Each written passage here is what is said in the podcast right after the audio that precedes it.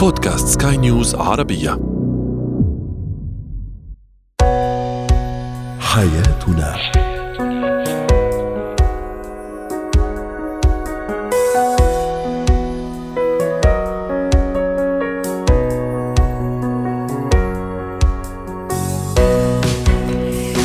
مستمعينا الكرام أهلا بكم معنا إلى حياتنا فضاؤكم اليومي الذي يعنى بشؤون الأسرة وباقي الشؤون الحياتية الأخرى والذي يمكنكم الاستماع اليها عبر منصة سكاي نيوز عربيه dot com slash podcast وباقي منصات سكاي نيوز عربيه الأخرى. شاركونا عبر رقم الواتساب 00971 561 886223 معي أنا امال شاب. اليوم نتحدث عن كيف نبلغ الطفل خبر الانفصال الزوجين أو الوالدين.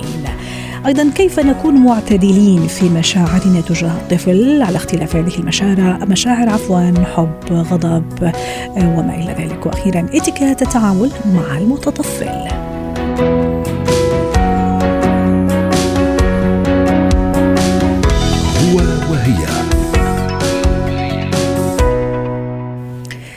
يحدث طلاق بين الكبار لكن انفصال الأزواج والوالدين له أثار كبيرة على الأبناء على صحتهم النفسية وتوازنهم أيضا النفسي والسلوكي. كيف أبلغ الطفل قرار الانفصال بين الزوجين بيني وبين الزوجة أو بيني وبين الزوج؟ للحديث عن هذا الموضوع رحبوا معي بالخبيرة النفسية الاسريه أستاذة لما الصفدي ضيفتنا العزيزة من دبي. أستاذة لما أهلا وسهلا فيك.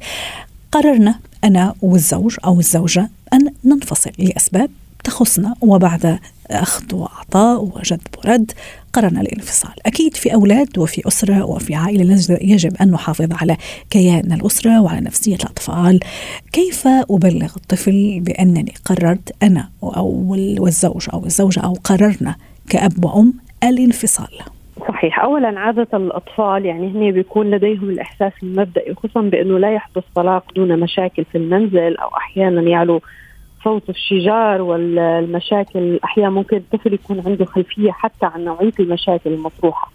أحيانا حتى الصمت من غير أن يعلو الصوت الشجار أحيانا الصمت أيضا المطبق والصمت المخيف بين الآباء.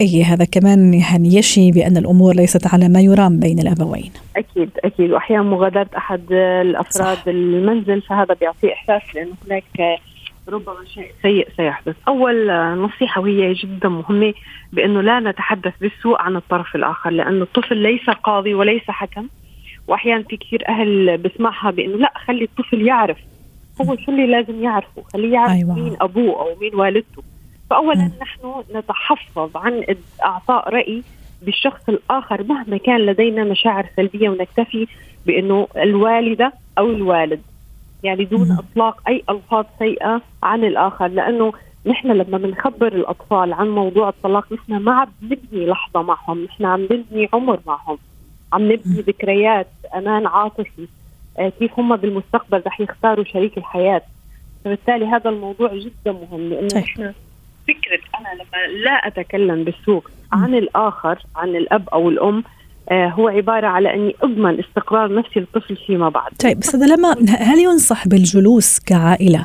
واحدة خلينا نقول مثلا في البيت آه، في غرفة الجلوس في حديقة البيت ممكن نروح لمطعم. هل ينصح بهذه الجلسة أب وأم وأطفال الذين سيبلغوا بهذا القرار وبهذا الخطوة الصعبة؟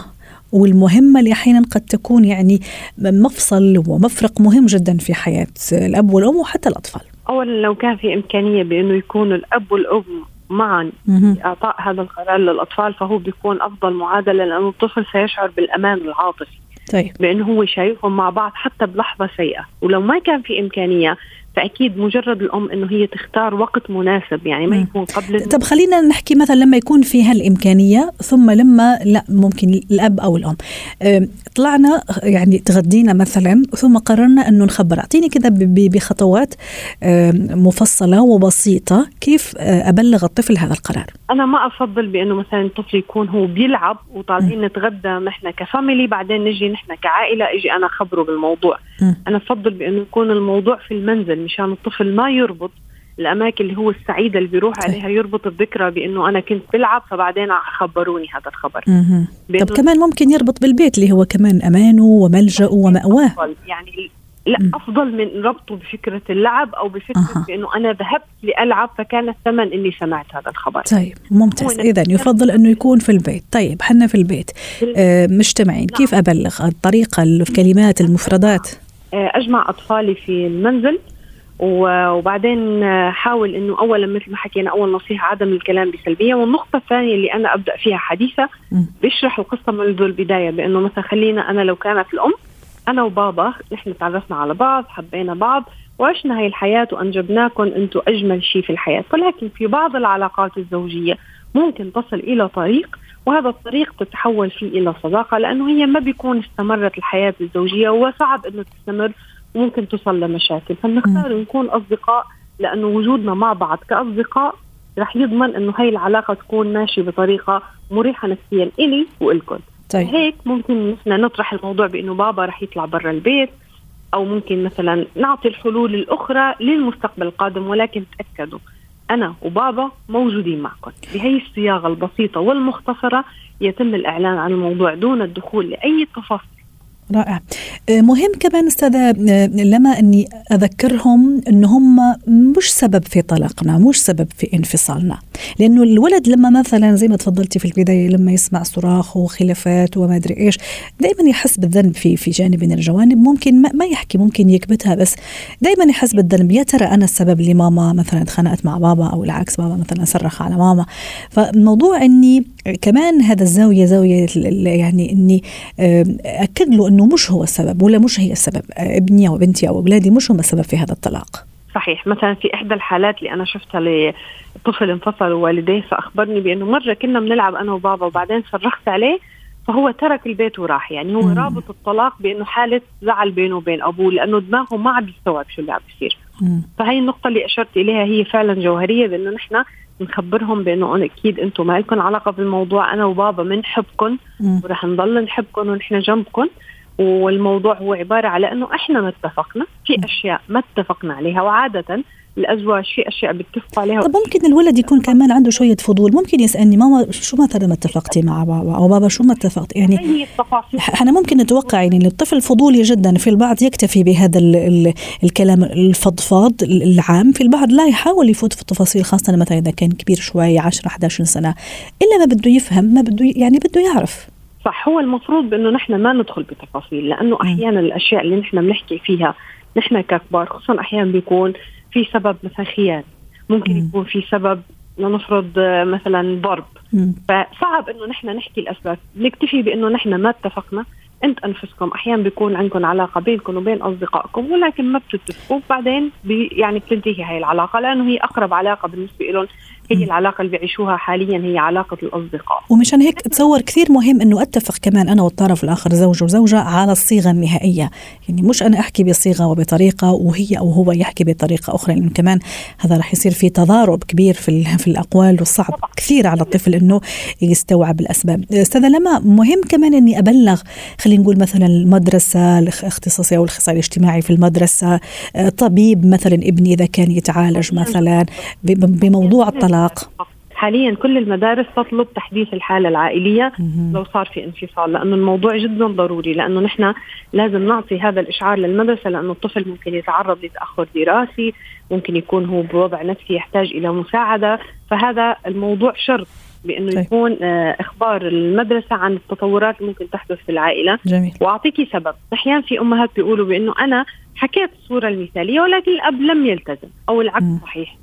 أنا بنصح التزمي بموقفك حتى لو كان الجهة الآخر يقوم بالكلام بشكل سلبي طيب. لأنه لا يصح إلا الصحيح. بعد عدة سنوات على انتهاء قضايا الطلاق نرى بأن الأولاد دائما مرجعيتهم للشخص الأكثر عاطفي الأكثر صدق والأكثر احتمال جميل. آخر سؤال أستاذة لما باختصار. الكلام هذا جميل ورائع ممكن يستوعبه الطفل اللي عمره سبعة ثمان سنوات ممكن حتى خمسة.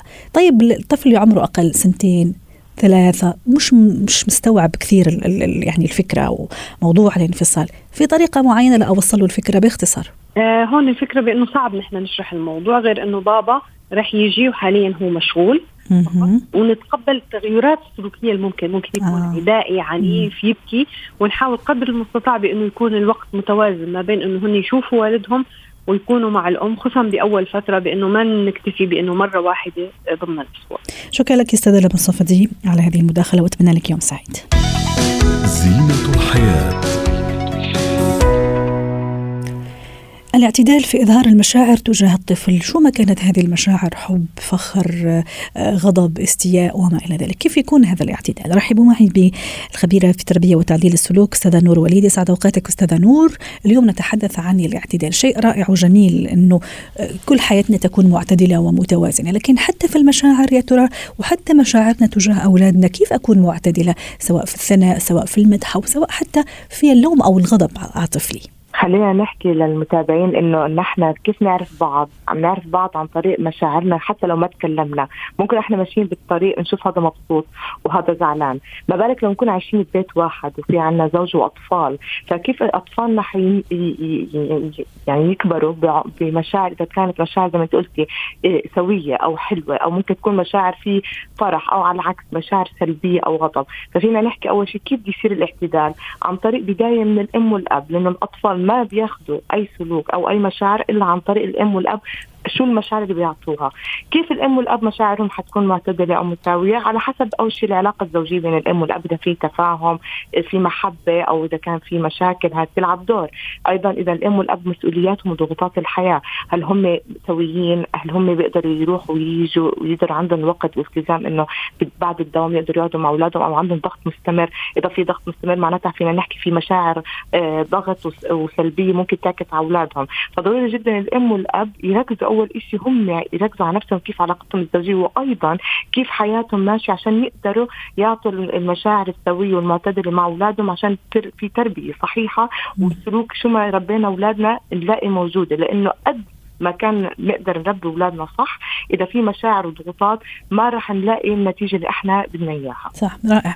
أستاذة نور خلينا كمان نقرب الموضوع بمثلا خلينا نقول بموقفين. آه واحد إنه أنا سعيدة ومبسوطة وبدي أمدح ابني. خلينا نقول مثلا جاب نتائج رائعة ومبهرة وأنا مبسوطة وفخورة بابني. هو مدحته ومدحته ومدحت إلى ما خلاص المدح يعني اشتكى مني. عرفت كيف؟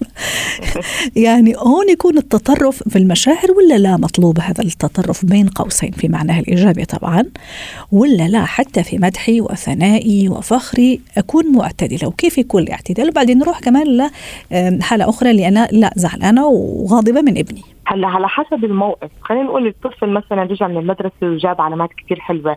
طبيعي هو أول شيء ردة فعله مستني لما يرجع على البيت يشوف ردة فعل الفرحة صح. للام والأب.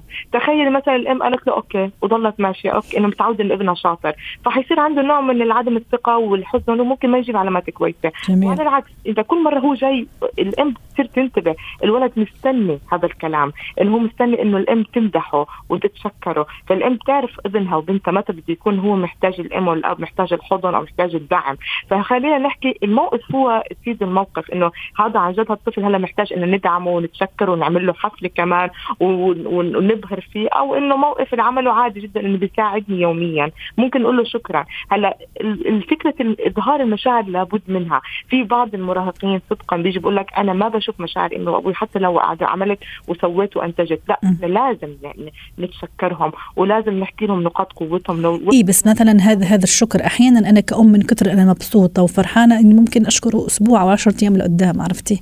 لا. هذا لا يعتبر يعني تطرف في في المدح وفي المشاعر. ممكن هو إيه هو كمان يستغله لأنه الولد ذكي ممكن يطلب أشياء يمكن مدري إيش و و ممكن كنت حرمته منها.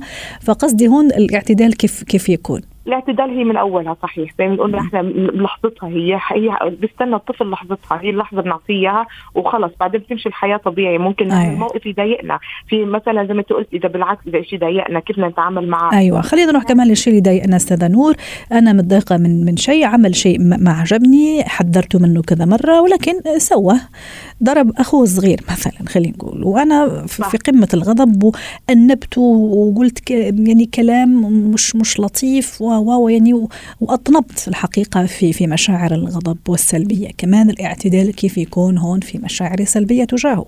صحيح انت قلت ال key answer إذا هو كررها. لازم الأهل يعرفوا يميزوا بين طفل عمل المشكلة أول مرة وبين إنه كررها. إذا مشكلة أول مرة لازم إحنا نعمل control بمشاعرنا وما نترجم الغضب أو الحزن لأنه هون هو ما قصدها. إذا زي ما انت قلتي كررها ساعتها معناته هو عارف اللي عمل موقف غلط. هون إحنا لازم نواجهه بالعقاب مع كنترول بمشاعرنا. ونلوح أيضا أحيانا كمان معلي أستاذة نور نلوح بالخطأ عرفتي كيف نستعمل سياسة العصا والجزرة؟ آه انت ما البارحه عملت كذا كذا. إذا ما مثلا ما سمعت الكلام راح أخبر أبوك. عرفتي؟ هذا كمان تطرف في, في مشاعري السلبية وفي يعني رغبتي في, في, في العقاب بين قوسين يعني.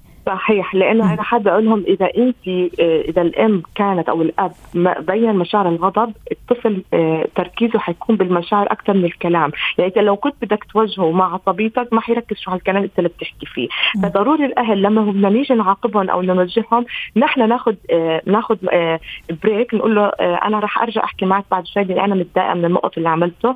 أنا لازم أرتاح أطلع الغضب مش عليه لأنه بالأخير ما حيسمع. ما حيسمع النقطة اللي أنا بوجهها فيه. لازم نحن نحاول ما نوجه لهم مشاعر الغضب أكثر من إحنا ناخذ آه، زي ما نقول نفس عميق أرتب الكلام أقعد معاه لحالي أقول له أنت رجعت عدتها ثاني مرة ولا واناقشه بهدوء عشان يفهم غلطه وما يرجع يعيدها لأنه الغضب ما راح يحل المشكلة عن العكس حيصير في توتر وكمان لو وجهته وأنا معصب ما راح يركز ابدا بالكلام اللي أنا بحكيه لأنه هو تركيزه بالمشاعر اللي عم بنشوفها بنسيش الغضب فيه الحده بالنظر والانفعال فالولد أحيانا التجاهل كمان يقتل الطفل يعني يقتل نفسيا الصمت كمان صمتنا ممكن. أحيانا أنا كطريقة خلينا نقول عقاب ممكن ما ما أحب أصرخ ممكن ما أحب أوجه له كلمه نابية ولا أهدده لكن أصمت. ما أرد عليه مثلا أتجاهل. وكمان هذا بيقتل الطفل يعني في في يعني في جانب من الجوانب وكمان ال ال ال الإطناب فيه يعني قاتل بالنسبة لي. فالفكرة أنه التوازن أستاذة نور مطلوب في كل شيء حتى في مشاعرنا حتى في حبنا لأولادنا وحتى أيضا في توجيهنا لتعليقاتنا آه، ومشاعرنا السلبية تجاههم. شكرا لك أستاذة نور وليدة سعدتينا اليوم اتمنى لك يوم سعيد.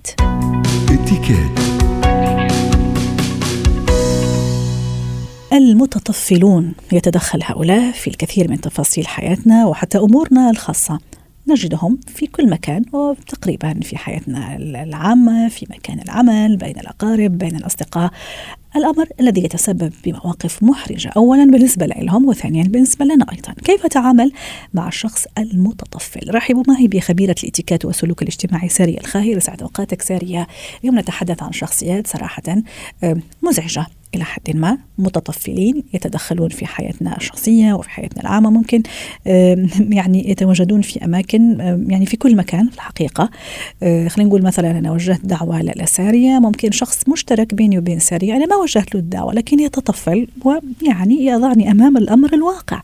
هذا نوع من أنواع التطفل. كيف أتعامل مع هذه الشخصيات؟ خلينا نحكي أول شيء نركز تجاه الشخص المتطفل دائما نقلل علاقتنا فيه قدر الإمكان إلا إذا كان مفروض علينا مثل ما حضرتك آه من أهم الشغلات وأسلوب اللياقة واللباقة الموضوع انفرض علينا هذا الشخص صار موجود. شو بقدر أتصرف؟ باخذ الموضوع بقله إحراج لنفسي وبفكاهة، هيدا أول سر من أسرار الاتيكيت، خذي الموضوع بفكاهة وبطريقة بسيطة ولطيفة وللموقف اللي بعده بتقدري تتجنبيه بالعشر طرق اللي أنا محضرت لكم إياها، ولكن أهم شيء دائما نتعامل مع أي موقف، هذا الموقف صار وحصل وهذا الشخص صار اجى ومدعو معي، هل أنا بعكر نفسي وبعكر الأشخاص الموجودين معي بالدعوة؟ أم باخذ الموضوع بلطافة ولباقه وبحاول حجم علاقتي معه. لا طبعا بحجم علاقتي معه ومع الشخص اللي اجى معه وبحاول قدر الإمكان آخذ الموضوع بفكاهة. وأعرف الأشخاص الآخرين إنه هذا الشخص اجى من غير دعوة لأنه قد يصدر منه تصرف غير لائق بنفس الطريقة اللي هو تصرف معي بعدم لباقة ولياقه فمشان أنا ما أحط يعني ما أطلع بالواجهة مثل ما يقولوا وهو يتصرف خطأ مع ضيوفي بالتالي ضيوفي يتحملوه كرمالي. هيدا من يعني لازم ألفت النظر الآخرين أيوة. بطريقة. فكاهيه إنه هذا الشخص اجى بغير دعوة. سارية في تداخل بين المتطفل والفضولي؟ بشو بشو يشتبهوا؟ بالحديث على الأقل. ولكن المتطفل اللي هو ممكن مثل ما حضرتك حكيتي يجي على دعوة عشاء يجي على دعوة غداء يعزم حاله بحاله يعني. يعزم حاله بحاله ويحكي ويسأل. يعني هو الفضولي جزء من المتطفل ولكن المتطفل هو الشامل والكامل اللي هو عاطينا الباكج كامل. يعني فاز عليه. فنحن بنحكي عن المتطفل انكلودد بيكون الشخص اللي هو فضولي وبيسأل كثير أوقات كثير لما بيكون في عندنا حوالينا أشخاص فضوليين أو هيك ممكن نحن نقلل قدر الإمكان الاستفسار بالحديث معهم الشخص الفضولي هو الشخص اللي بيسأل بيسأل بيسأل. فنحن أهم شيء ما نستفسر. في دائما تريك حلوة أنا بحب أقولها انه جاوب سؤاله بسؤال وكأنك تهتم فيه أكثر وكأنك أنت مو عارفان هو فضوله يعني مثلا اليوم بتقولي لي طيب وين رح تقضي اجازه الصيف بقول لك يعني لسه ما لنا حاجزين أعطيني أفكار. أنت وين رح تقضي حلو. الصيف عكستها عملت حالي مهتمة بلياقة وبلطافة وبكل هالشغلات. أوقات مثلا حدا بيحرجني قديش حقها مثلا بلوزتي حتى لو كنت أنا شاريتها أو سوري بس زوجي اشترى لي إياها. بنتي حبيبتي وهي ماشية صرت ما أخذت بالي من السعر ما هي جابت لي أي حدا اجتني هديه دائما. أوقات مثلا المتطفل أو الفضولي بين قوسين بيسألك قديش راتبك. هي الأسئلة المحرجة اللي دائما نحن بننقهر منها إنه حدا بيسألنا إياها. لما أنا حدا بيسألني قديش راتبك بقول له إنه في عقد بيني وبين الشركة ما أتحدث وما أحكي عن هذا الموضوع. فبتمنى منك إنك تتقبل حديثي وتعرف إنه هذا الشيء من أسرار العمل. رائع. دائما في منفذ. دائما في منفذ. ودائما الواحد يكون مستعد أيضا لهذه المواقف سارية ليس كذلك. يعني دائما في عندنا أشخاص حوالينا من هالنوع صح. أهم شيء أهم شيء عدم الانفعال انفعالك هو بيقلل من برستيجك والاوتراج اللي أنت حاطه دائما حاول حط لنفسك يعني مستوى معين من الحديث.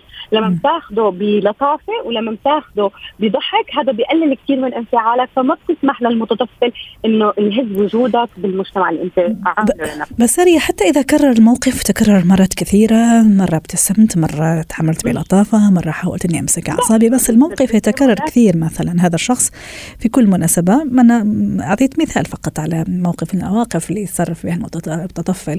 يعني موجود في كل مرة. ممكن ممكن حتى يحرجني مع ضيوفي ممكن زي ما قلتي يحكي بالنيابة عن كثير أشخاص. يعني كيف التصرف يعني؟ إذا بلغ السيل الزبا مثل ما بيقولوا. كيف أتصرف؟ هلا أنا كمان في فكرة حلوة كثير دائما إنك لما تثني عليه بتضوعيه. يعني مثلا اليوم أنت سألتيني سؤال محرج مثلا مثل ما حكينا عن ذاتي.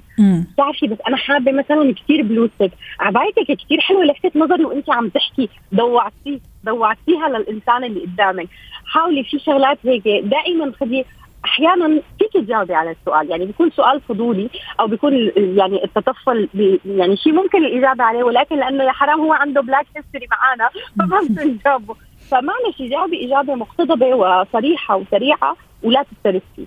إذا كان مثلا على الهاتف اوقات كثير في آه، اتصالات بتجينا اتصال طويل عريض وبياخذوا وبيعطوا معنا وكذا. فلا دائما بحط الشخص الفضولي بخانه اللي خمس دقائق وأقل دائما بالاتصال. مشان ما ياخذ ويعطي معي ويسألني أسئلة كثيرة بلا طعمة واضطر إني أنا آه، جاوب أسئلة أنا ماني حابة أجاوب عنها. جميل، سريع شو ممكن كمان اضع في عين الاعتبار إنه هذا المتطفل قد يتصرف تصرف معين، شو المواقف اللي ممكن لازم أكون دائما متجهزة لها؟ هي أكثر شيء الأسئلة اللي بتزعج. الأسئلة مثلا آه، عن إنه عندك أولاد الأسئلة إنه عندك آه، قديش مثلا هون كثير بيسألوا قديش قص المدرسة آه، إنت حاطيهم بأي مدرسة أوقات بيسألوا أسئلة محرجة عن ملابسك عن الذهب اللي لابستيه عن أي شيء من هدول الأشياء المحرجة. دائما بتهرب إنه يا إما في عقد بيني وبين الشخص اللي عاطيني أو مثلا المدرسة واقساطها إنه هيدا الشركة دافعت لي فأنا ما بعرف. الشغلة الثانية اللي أنا ممكن جاوب عليها السؤال بسؤاله ودائما الابتسامه على وجهي والشغلة الأخيرة اللي هي إنه جايتني هديه ما بعرف الحقيقة الثمن الحقيقي للقصة. دائما لما أنت بتجاوبي هيك أسئلة الشخص الفضولي حتى لو كان فضولي مع الناس جميعا بيعرف إنه أنت you not his target ما هي top of see any more يصرف النظر خلص. يسألك. yes تمام. بس انت شو بتكوني دائما ثابتة وبجمال وبلطافه فبتصير بدل ما يسألك أسئلة تزعجك يعني اليوم مثلا أنا بسألك سؤال حلو. ولطيف بتجاوبي. ليش أنا بقول لك جاوبي؟ مشان إنه يضل في أخذ وعطاء مع هذا الشخص اللي المفروض عليك نحن دائما من البداية بيكون مفروض. هذا الشخص لما تجاوبيه الأجوبة اللطيفة فبصير بيسألك أسئلة لطيفة. واضح. ولما تتهربي من الأسئلة التطفلية فهو بصير يعرف حاله إنه ما راح أقدر أطلع بنفسي. واضح. شكرا لك سري الخير ضيفتنا العزيزة وأتمنى لك يوم سعيد. حلقة اليوم من حياتنا. شكرا لكم وإلى اللقاء.